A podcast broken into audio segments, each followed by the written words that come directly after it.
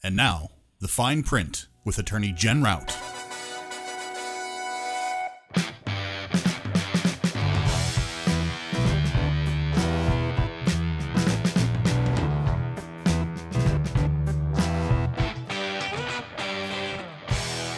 Hi, and welcome to the Fine Print with Attorney Jen Rout. I am Jen Rout, and with me, as always, is my steadfast sidekick, Steadfast, I like that.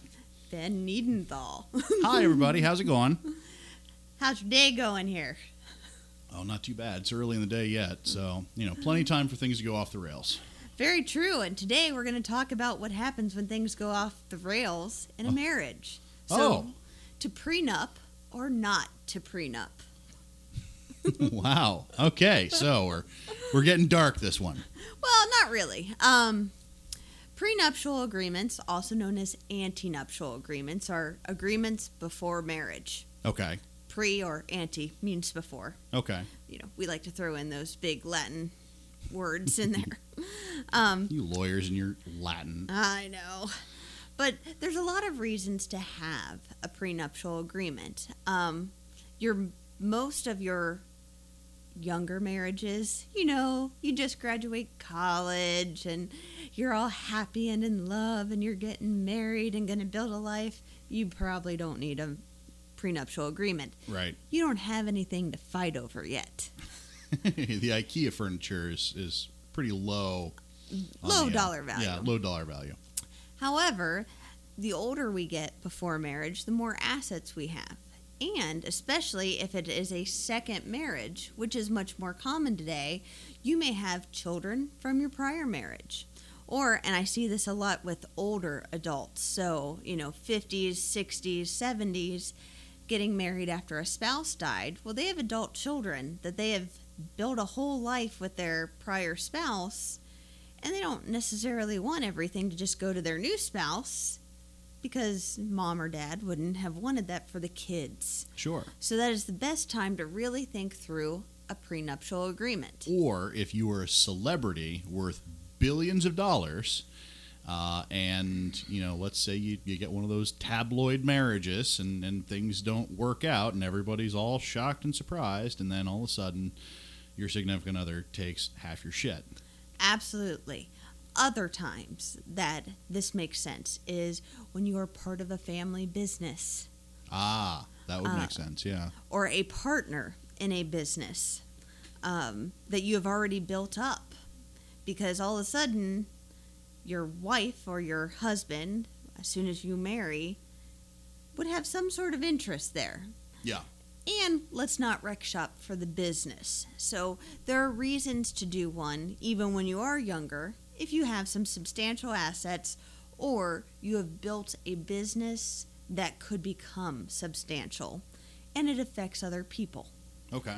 So those are some times you would want a prenuptial agreement. But knowing that, there's, you know, a few things to keep in mind.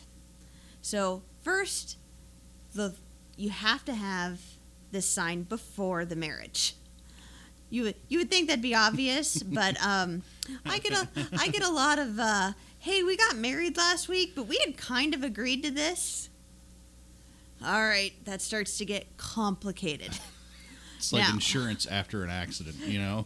right. Now, there is a way to work around that. Okay. So you have a prenuptial agreement, um, but you can also do a memorandum of a verbal agreement. So you can do basically the prenuptial agreement after the marriage if you had already agreed to everything beforehand. Okay. Then it's a memorandum of prenuptial agreement. Okay. All right. Here's the thing, though a prenuptial agreement is a contract. That's what it all boils down to. It's an agreement between you and your future spouse. And that's fine. But just like any contract, there are ways to break the contract. So you have to be careful about when and how and what goes into the prenuptial agreement. So, first things first, you want to sign the prenuptial agreement earlier rather than later. Don't be signing the prenuptial agreement the night before your wedding if you can help it. Okay. Reason reason being your mind is focused on something else, and so is your spouse's mind. So if one of you should disagree later, you can come back and say, Well, he threw this on me at the eve of our wedding, and I was focused on this. I didn't really read it, Mm. I didn't have a full understanding. And in order to have a contract, you have to have a meeting of the minds. well, if someone's putting this uh, prenuptial agreement in front of you at the rehearsal dinner, yeah, This isn't like iTunes ser- uh, terms of service or anything like that. This is like, this is important shit. Yeah. absolutely. And you can get prenuptial agreements online. I would caution against that. Reason being, uh, and they're I'm, fine. I'm sensing a theme here. Right. yeah. In general, talk to an attorney. Yeah. anyways. Don't don't don't go online.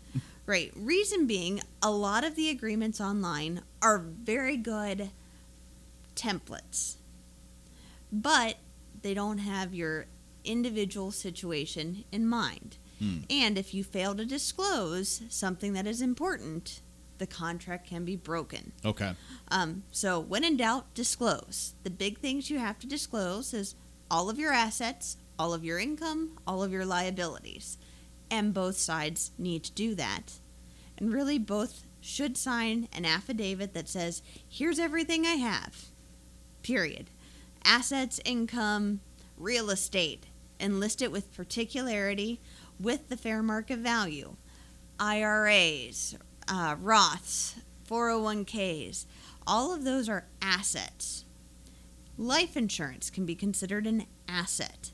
We need to make sure we disclose all of that. Likewise, we need to disclose all the liabilities. I have $300,000 in student loans. It's important to disclose that and explain in your prenup that's not going to become your spouse's debt. Right. Um, so those are the type of things you are disclosing. When in doubt, disclose. If not, the other spouse could come back, you know, if things happen to go south, um, and say, well, they didn't tell me about this asset. Well, that then is fraud in the inducement because Ah. you did not share an asset that could have materially affected the decision to either marry you or to sign the agreement. And that nullifies the contract at that point. It, it doesn't necessarily nullify it, but it's an argument to void the contract Gotcha. or make it voidable. okay. All right. Um, so those are some of the ways that a prenuptial agreement can be broken. Now, the other thing is you really should both have an attorney. One attorney cannot represent both parties. There, we are all governed by the Supreme Courts of our various states. In Ohio, obviously the Supreme Court of Ohio, and we have the rules of professional conduct It'd be weird if it was like the Supreme Court of Vermont or something True. like that. That'd be very in in Ohio anyway. Yeah. Yeah. Um, but you know, we have rules that say we can't represent two people who have adverse interests. Okay. So even though you both want to sign this agreement and you both want to get married and we are all happy, you don't have the same interests Right. because you each have assets and liabilities. Um, and sharing those liabilities are equally important because maybe you have a million dollars in gambling debt. I may not want to marry you because you've been hiding this from me for a year. That's a big one. That could be a huge problem down the road. Right. Um, and then, frankly, it's it's by going through the steps to make a prenuptial agreement, you are having all of those financial discussions you should have before you get married, anyways. So you're heading off that ish some of those issues. Um, you know, she likes to shop and has thirty thousand dollars in credit card debt. Okay. that may change your point of view on how we are going to manage at finances moving forward as a married couple. Right. Right. Because unfortunately, today there is a business to the marriage. You know, you're Yeah. building credit together. Yeah. You're, it's Yeah. like a business in many ways. Yeah. There's a lot more to marriage than just love. absolutely. Yep. Um, and as the romantic in me does not want to say that, it, it's true. the pragmatist says, uh, "Shut up." right. Yeah. Absolutely. So, both of you draft the agreement, you disclose everything, you both need to have an attorney review it. Now, that is one way to kind of save some money. Um, you can either have uh, each of you have an attorney negotiating on your behalf and working it out, Mhm. or one attorney can draft it and then send it to the other attorney for review. Um, generally speaking, if one attorney is just going to review it, they're just going to they're going to charge less hmm um, versus the negotiation piece.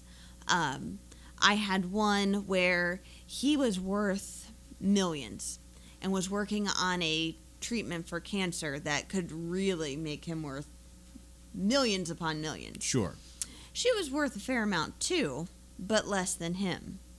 Well, she was basically giving up her life here in Ohio to move to, I don't know, New York or some other state.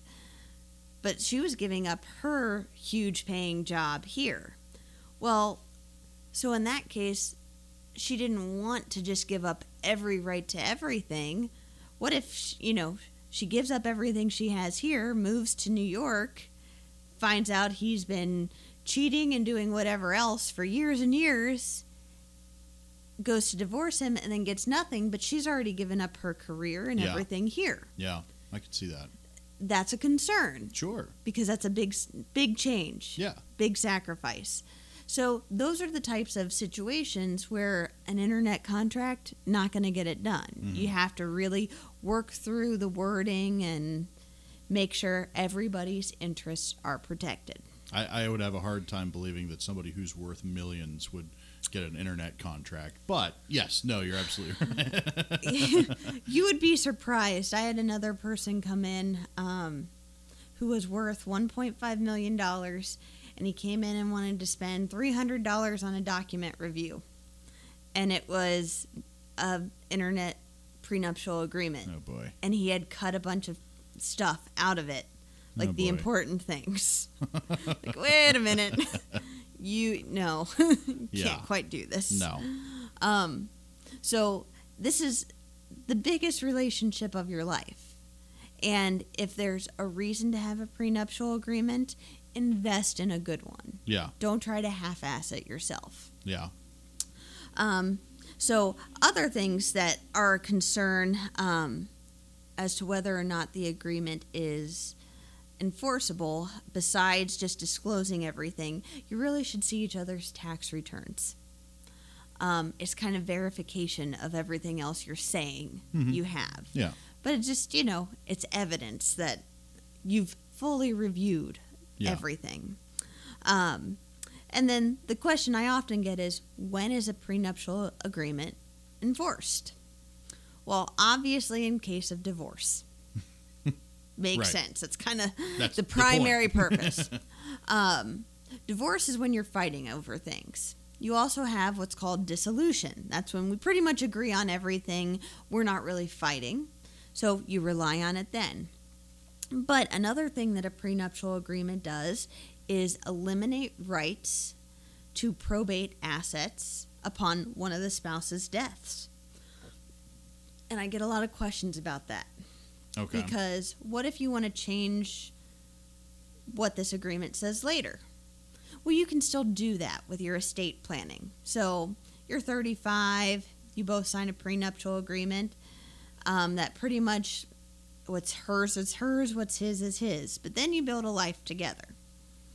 And that one asset, the big one that was his only, he they've been married for 35 years. They Mhm. now he wants that to go to her. He can change that in his estate plan. So his will, his trust, those kind of things. okay. So you can change at death later. Okay. This is really preparing for divorce or dissolution, but it is often giving up rights. Um, for instance, in Ohio, the spouse has an election. It's the spousal election to your probate estate. It is a one third interest in the probate estate. Okay. So this is a way of getting rid of that, but then you can provide in other manners. Okay. All right. All right. So then, uh, a lot of the things that um, we get asked is, why do I have to give all of this information? Because it gets pretty detailed. It goes through your average earnings, rental income, dividends and interest, um, annuities, pensions, trust fund funds, uh, all sorts of anything that could count as income or assets. Right. Well, what? Why do they even need to know all that? Or I don't want them to know I have this secret little account on the side. Right. Why not? You're Right. going to marry this person. Yeah. Yeah. If you're not wanting to sh- disclose what you have, Yeah. why? Yeah. um, and so it's a red flag in certain aspects. Sure. Um, but it's also just important to make sure everybody's on the same page. Yeah. um, other things that you should look at um, planning ahead uh, they also want to look for any recent transfers or gifts so you two bought a house. Aw, bought your first house before you were married which means it's not a marital asset. Ah. but his dad gave $30000 to the son to buy the house. Both of you are on it. Does he own more? Mm. That, that was a gift. Yeah. from a parent. Yeah. what happens there so those important details of how you have planned your life or maybe sh- she he's going to move in with her and her house will become the marital residence but it's only in her name Oh, okay. well does that stay her separate asset or if Hmm. he's contributing to half the maintenance and mortgage and everything else do they refinance it do they put it in this each of joint names Right. These are all important issues to discuss Right. what if he owns other real estate and he needs to sell the real estate after they're married Hmm. ohio is a dower state any idea what dower is Dowry, right? Yeah, it's it's like, you know, I'll trade you five cows for my daughter kind of thing. Kinda, getting close. um, this actually comes from way Continue- back when. Continuing my tradition of making an ass out of myself. Uh, this kind of goes back to uh, British fiefdoms and kingdoms, where when the husband died, the widow could not be kicked out of the house. Okay. So she had a dower interest in the house. Okay. So basically, it was a way of protecting women who weren't really allowed to work at the time um, from being homeless and destitute because their husbands died. Gotcha. So, Ohio is one of just a few states in the country that still has dower. So, the second you marry, your spouse has a dower interest in all of your real estate. Huh. So, if you own 30 pieces of real estate, guess what? She gets to live in all of those pieces of real estate. and if you sell those pieces of real estate one by one, she has to go to every closing and release her dower interest on the deed. Woof. That seems like that, that that could get really ugly really quick if it's a nasty divorce. Right. So that's why spelling out every asset, and there's always a paragraph that says if one of the spouses goes to sell real estate, or not just real estate, there's other items um, where the spouse would have to sign a document releasing their interest. Mm-hmm. The spouse agrees to do so. Hmm. It's a very important paragraph in a prenuptial agreement, and it can often get left out. But that's basically saying, yeah, I recognize this is your property. I recognize that state law gives me an interest in it. I'm waiving that interest, but I know later down the road I will have to sign something to Mhm. release it, Right. and I will do that. That's what you're agreeing to. Okay. All right. So that's important. Um, the other thing is you can talk about this all you want, but it has to be in writing, has to be signed. Frankly, it should be notarized. Yeah. Um, reason being, in Ohio, we have what's called the statute of frauds. Hmm. What's the statute of frauds, you ask, Ben? What is the statute of frauds? That is a statute that requires any contract that is going to last longer than one year to be in writing. Okay. So that's why a lease should be in writing. Okay. Anything that's going to take longer than, you know, basically a purchase or a week, you know, something quick and easy should be in writing and signed by I both kind of figured parties. everything should, uh, if it's, a, any kind of an agreement or, I it should should be in writing. It seems like, Should be. yeah, not just anything that's over a year. Right. It's good business to always put everything in writing. However, lots of people do not put things in writing. This we expect your marriage to last more than a year. And if so, we want it in writing. So, Hmm. you have to have it in writing. Has to be all the material terms spelled out, Right. everything disclosed, signed. Yeah.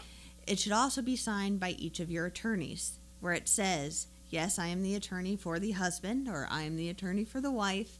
I've reviewed this document revi- er, with my client. She understands everything. I understand everything. We're good with it. Sign the agreement. Yeah. Um, that makes it stronger. Mm-hmm. If this is something you printed off the internet, the two of you signed it, and you're missing material terms, you didn't disclose everything, it's real easy for a domestic court to say, no, this doesn't work. We're not going to follow it because you didn't do blank, whatever Right. blank is. Right. Um, so whether that's failing to disclose, failing to sign properly, not letting your future spouse have an attorney, um, that's a big one. You you wouldn't think so, but um, oftentimes when one has much much more power than the other, there will be. Don't worry, I'll take care of you. Just sign here. You don't need an attorney. Just sign this waiver. Wow. That's red flag territory, folks. Right. For your marriage. for your marriage and for your legal future. Yeah. right. Wow. Right. If somebody asks you, oh, just sign here. Don't worry. I've taken care of it. Bad shit is going to happen. Absolutely. The other big warning sign is the fairness and reasonableness. If it is completely one sided, Yeah. not fair whatsoever, Yeah. completely unreasonable, Yeah. A court's more likely to find that the other party was kind of forced into it. Ah. Well, Which I m- guess that's a good thing. You know, Right. that they would find that. Right. Now, if there were two attorneys negotiating and it just happens to be that one person has a lot more and everybody's okay with it, even if it would appear unfair or unreasonable on its face, once you look at the full circumstances, we can see how we got there and Yeah. Everyone's been represented and it was signed 2 months before the marriage and all, you know, all of these things. Great. Yeah. It'll probably be upheld. Yeah. It's there's no bright line test. So the more things we build in, the timing, the clauses, the signatures, representations by attorneys. Apparently something's on fire. We have sirens outside the window. Um, full disclosure, all of those things. The more accurate and complete we are, the more likely it is to be upheld. Okay. And when you're fighting at the end of something, Yeah. you want it to be upheld. Sure. Similarly, and and we always think, you know, this is just in divorce, um, but it can also happen if someone dies Hmm. and you didn't do your estate planning, and then their children who didn't like stepmama um, is n- are not happy about And if fairy, it. ta- fairy tales have told me anything, is that happens 100% of the time. exactly. 100% of the time. Stepkids never like the evil stepmother. Always. Um, Yep. You know, Uh, well, or never. Yeah, No. depending on which angle you're coming at it from. Yes. Right. So Fact. it, it could be that someone outside of the two parties to the contract are now arguing about this. That's rare, but still, it can happen. So better drafting, full disclosure, and making sure everything is signed and reviewed well ahead of the actual marriage marriage date is a good idea. Yeah. Makes sense. And by working through this process, you are really going through all the finances and frankly, the number one reason for divorce in our country is money problems. Hmm. And so by That doing doesn't surprise me even the slightest. no, it, it is one of the biggest stressors. Uh, it is the biggest cause for divorce. Um, something to do with money. So by disclosing all of this ahead of time, you're really building a relationship that is much more likely to last Hmm. because everybody knows everything on the financial side and you're essentially making an informed decision that I'm going to marry this person. I know the the good and the bad of their finances and here's how we're going to deal with it. Yeah. So, it builds in for success. I mean, essentially, that's what marriage is. Is basically it's it's like complete intimate knowledge of this other person that you're choosing to spend the rest of your life with. And if there's secrets or skeletons in the closet that you don't know about, then you probably should either find those out or maybe not marry them. You know. Absolutely. So the last thing is you can work through some tax issues in the prenuptial agreement, um, just to make sure that's all cleared. Um, because taxes can get complicated if you're trying to keep everything separate, but filing jointly would save everybody money. Mhm. Does that mean everything's now joint? Well, you just write the agreement to explain we can choose to do this to save money Yeah, we can sense. choose to file separately whatever makes sense for us as a unit but that does not change the character of our assets and liabilities Okay. Now, let's say there's two separate attorneys Mhm. that decide that they're going to get married. Can they write their own prenup agreement, or do they need to hire additional attorneys? there is an old adage among attorneys an attorney who represents himself has a fool for a client ah, reason being you're very close to the situation yeah. having someone else a second set of eyes look it over is a good idea It's always a good idea. And even though, yes, you are both attorneys and yes, you both know what you're doing, it's still that test. And Yeah. you both have independent counsel. See, you had a good answer for that. I was just making a dumbass joke, and that's that's good. That, that's why you're a professional, and I'm, and I'm the sidekick on this. So. Well, thanks. yes. so okay, so so prenups are essentially uh, because fifty percent of marriages end in divorce. That's a statistic. Um, this essentially it, it just makes it easier to separate the two at the end of the, the game. It's like putting a, a perforation on a piece of paper. It makes it easier to tear it apart versus Absolutely. the nastiness that can ensue during a, a nasty divorce. And I think we've all seen at least one unpleasant divorce go down. Absolutely. And it saves on legal fees. If you're going to fight over everything, you know, she wants his golf clubs and he wants her doll collection, and they're fighting over the big stuff as well as the little stuff, you easily spend tens of thousands of dollars. Fuck, that sounds awful. That sounds fucking awful. I can see why people get so bitter and nasty and just really resentful after. Ugh. That sounds terrible. Right. Yeah. So you plan by doing your planning for the worst. It Yeah. helps sets a foundation for the best. Right. Yep. Yep. And and maybe don't get married straight out of high school.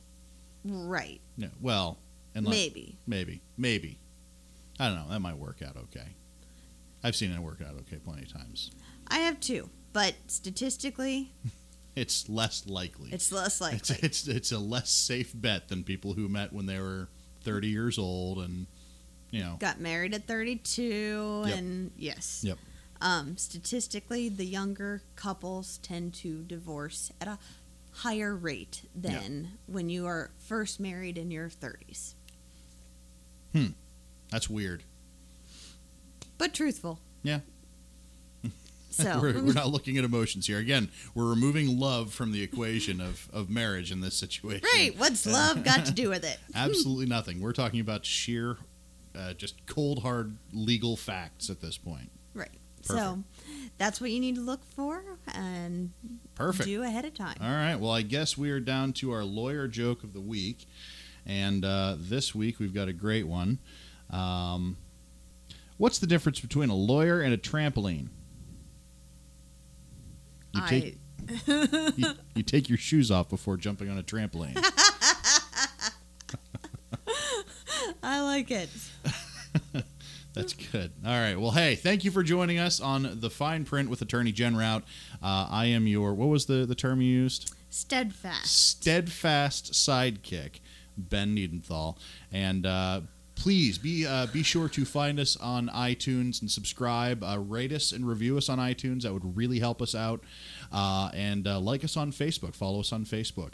Uh, also follow uh, Jen's uh, uh, law firm, Route Law, on Facebook as well. And uh, other than that. And if you have any topics you want addressed, let us know. Yeah, please let us know. Uh, ask us through Facebook, whatever you want to do. We will, if you want us to talk about those, or if you just have general questions, that's fine too. Uh, but until next time, we will see you around. This program is meant to be informative in nature and does not constitute actual legal advice or form an attorney client relationship in any way. Views and opinions stated in this program are solely the views and opinions of the speaker. Each situation is different. Always consult an attorney in your state to analyze your specific legal needs. This program may change your views of attorneys in general, as they are not what they seem on TV. I mean, seriously, could the main character in Suits actually exist in real life? Boxland Media. Think big.